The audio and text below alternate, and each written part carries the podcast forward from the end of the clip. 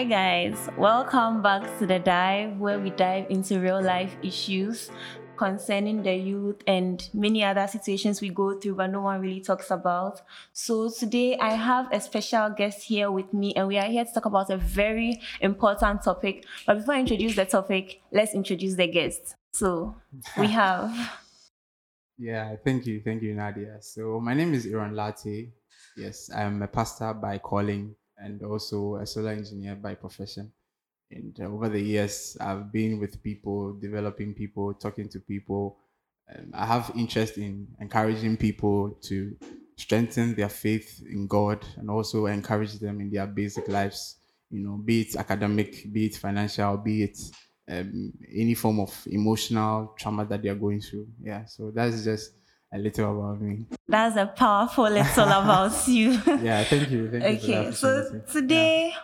we are um, diving into the issue of um, spirituality and our personal life when we feel like our spirituality and certain aspects of our life are not really matching. Maybe you feel like you're giving God your all, but it's, it's not manifesting in your financial life, or you're giving God your all and it's not manifesting in your academic life, your business life.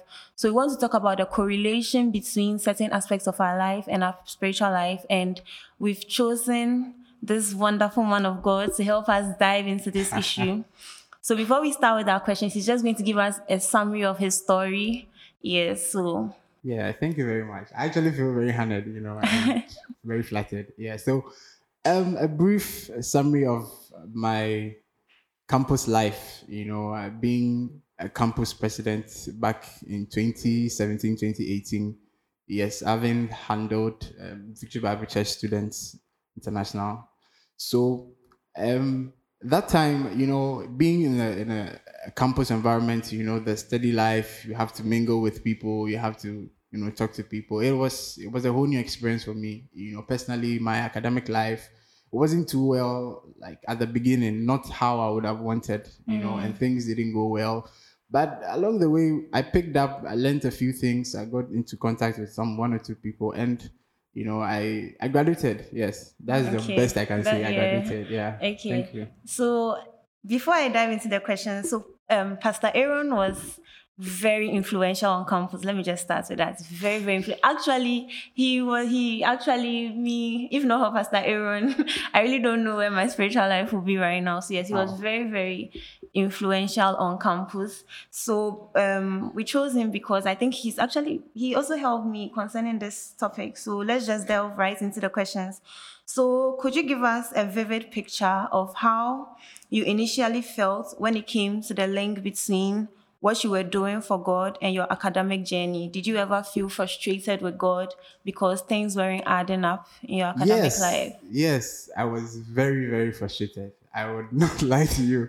Very, very frustrated. Especially my first year, I was very frustrated. I was actually angry at God, mm. you know, mm. because I was praying and everybody could see that this guy, you know, he has this kind of grace to pray. And mm-hmm. like that enthusiasm and that strength and that zeal was there. But after my first semester exams, I looked and I was like, ah, God, like, why? What happened? You know, I thought that like since it was getting to Christmas, we'll be sharing some A's, but unfortunately, I had no A, and I saw an F. You know, so I was really disappointed. So I felt like God had, you know, left me, and mm. it was a whole new experience for me. Here I was, a very spiritual person, someone who really loved to pray, loved to go to church, but my academics just didn't reflect mm. you know. And it was so difficult because I noticed that I had the strength to go to church and all that, but the strength to sit down to study was the problem. You get it? And yeah. that was the missing link. The missing link was that I needed to balance my life.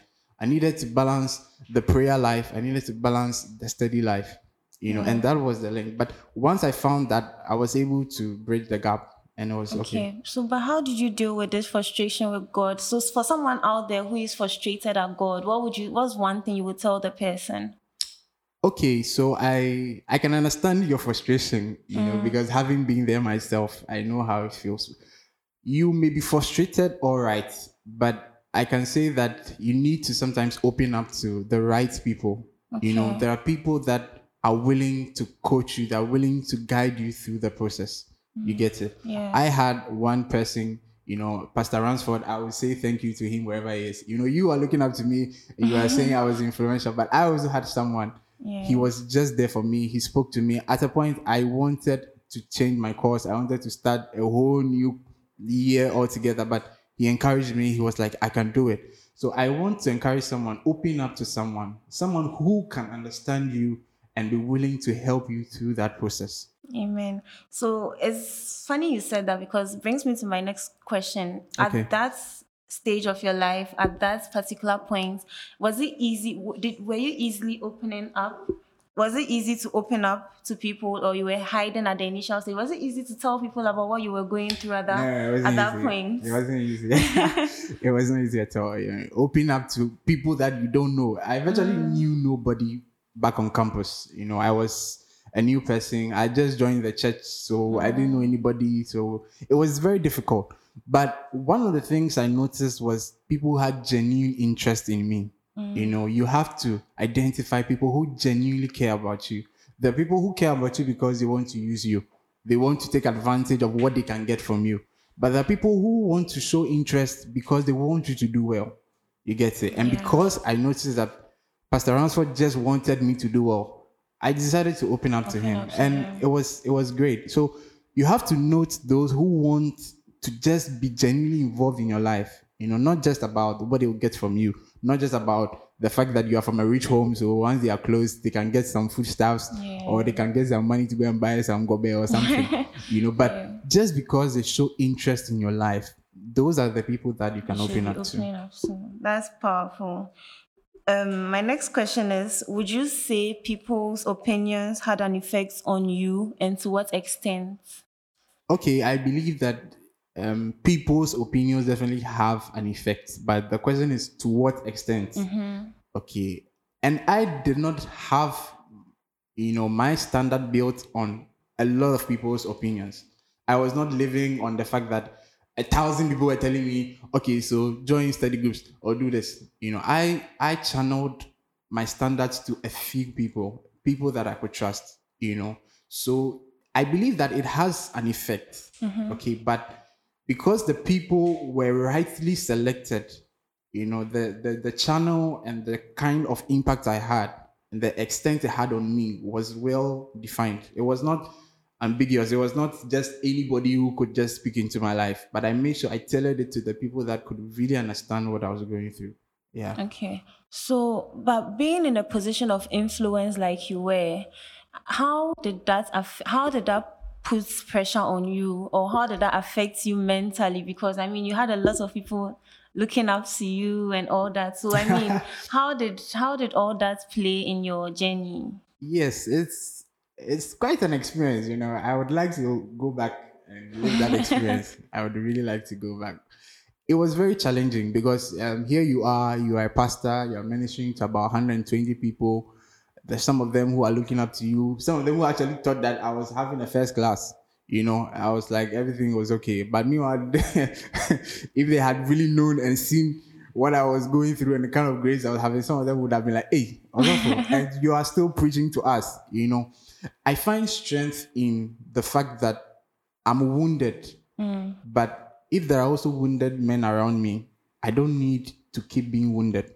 I need to draw strength for the people that are looking up to me, you know, and that is what kept on encouraging me because people equally had problems. I had a lot of people. I actually had one person, you know, she kept on thanking me even after graduation. She was like, Thank you, Pastor.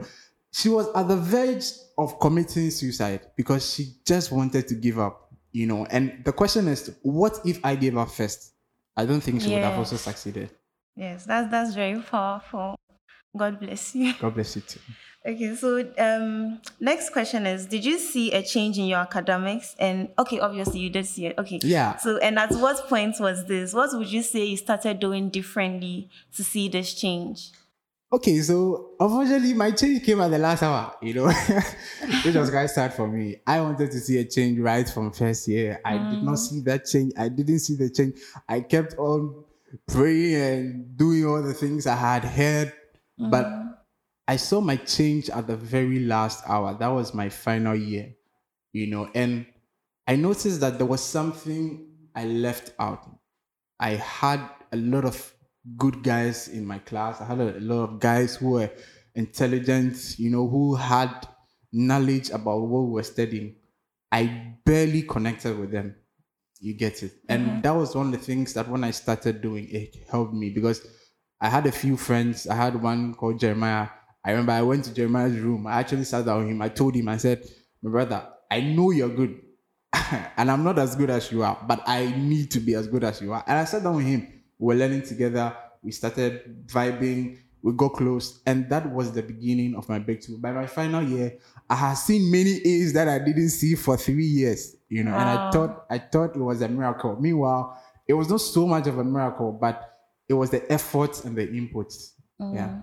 And I think um, one important, like one important thing that you said, I want to lay emphasis on was that you said, you know, initially you were praying all the prayers and everything, but I want to emphasize on the fact that the Bible says that um, lack of knowledge, my people perish, right? So, in as much as you are praying and everything, you also have to be, you know, um, know what you are praying for and and apply, do what you have to do to get the results that Yeah. that you are seeking, Yeah. right? Yeah. That's So- true. That's true. So the next question is, um, what's what effects would you say sharing your story has had on people? The power of a testimony. Yeah, my story, my story. My story has really brought me here. yes, first of all, my story has brought me here. If not for my story, I don't think I'll be here. you know, I don't think I'll be here. I want to say that my story has been one that I would be willing to share every single day of my life. You know, I would never throw the opportunity to share my story. My story is so much of an encouragement to somebody, somebody who feels that he will not graduate. This is mm. my story for you. I came to that point. I was literally calculating. You know, you know, in Kenya, see there there's this badge that graduates after the mass graduation. Yeah. I was actually calculating when that will come for me to, because in my mind I had done the mass and I knew that there's no way I'm graduating with the mask. Oh, you know, and it was so it was so serious, you know. And I have people that also came to me with similar issues. So I believe that my story has just been an inspiring one. to Yeah. people. That's just been inspiring one. and would you encourage anyone out there who has gone through some experience but not willing to share? I mean, would you encourage them to share, you know, some of these things that they've been through? Yes, I would encourage them to share. I believe that um, this platform is a very good platform. You know, there are people like you, you know, with what you are doing. I believe that it's a very great platform. You are definitely going to open up to a lot of people. People are going to share their stories. And I believe that if you have any form of challenge pertaining to what we are discussing, this is one of the best platforms for you to open up, talk to people, if not to get people that are genuinely interested in you, you know, so that you can talk to them, find solutions, and get better at your academics or your financial or your emotional life. All right. Thank you. Thank you too. So, um, so in the, we are we are about ending. Okay. because you've practically answered the next question, which is, would you advise people going through the same thing to be open about it? But the question is, how? How would you exp- how would you advise them? Because you know there are different. Um, someone might like you. You've owned your story. You don't mind sharing it. Someone is, you know, a bit particular. What if she's judged? What if this? What if that? How would you advise people to own their stories and you know help others with their testimonies? Okay, so owning your story.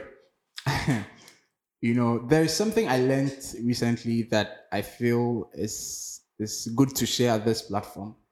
Um, I was reading about the laws of growth, you know, and I noticed that John C. Maxwell spoke about the fact that you have people that talk about experience, okay, and people who share their experiences, they share what they've been through, you know, and we've even quoted this saying that experience is the best teacher. You get it? This is a statement that has been over the, the world for about more than 2,000 years. So this statement has been all over, but he said something that blew my mind. He said he doesn't agree with that statement. The reason why he doesn't agree with that statement is that experience is just talking about what you've gone through. Mm-hmm. But evaluated experience is the lessons you've learned from what you've gone through. You know. You're not just sharing your story. You're not just telling or encouraging somebody that, oh, you had a certain challenge whilst you're in campus and this and this and that, and you you got the uh, the expected result at the end of the day, but you are sharing something you've learned from what you've gone through. You get it? I'm not just sharing my story. I'm sharing what I learned from what I went through. Yeah. And that is the evaluated experience. Experience. And because of that, I know that if I'm talking to somebody, or even if I'm opening up to somebody, I know that the person is someone that has evaluated what has been through. You know, some, somebody like me, if you want to talk to me, I'm not going to just share my experience, but I'm going to share with you what I learned when I was going through what I was going through. Yeah. And that is the pinpoint. That is where you're going to see that turnaround. Talking to people, you're not just going to share, oh, I was on campus, I was struggling to study, and then all of a sudden I started getting A's. No. What practically did you do? What are the steps you took? You know, people people want to see results, but before they see results, they must see practicality. Make it real to them.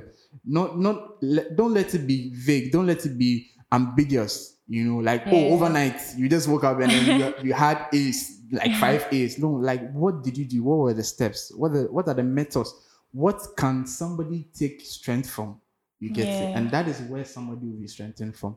That's very powerful. God bless you. God bless you too. So we are about ending, but in the next few minutes, I just want you. I know it's, you've already done so, but like I just want you to, in a few minutes, advise someone out there who feels he or she is serving God with their all, but still struggling with an aspect of their life, be it financial life, academic life, business life.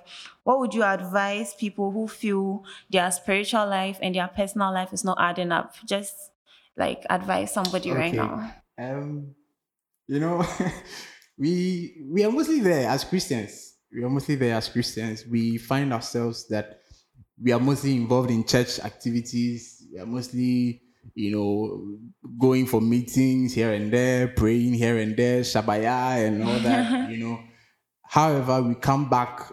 Sometimes financially, there's nothing. You know, I I remember when I was on campus, I can go and pray and Charlie, all the gymnastics, you know, and this kind of gymnastics has a way of opening up your stomach, you know. so by the time you come back from prayer meeting, Pajo, now you are wondering what you're going to eat. You get mm. it.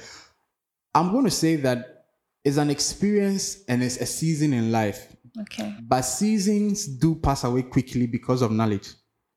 Okay, like the Bible said, for the lack of knowledge, my people perish.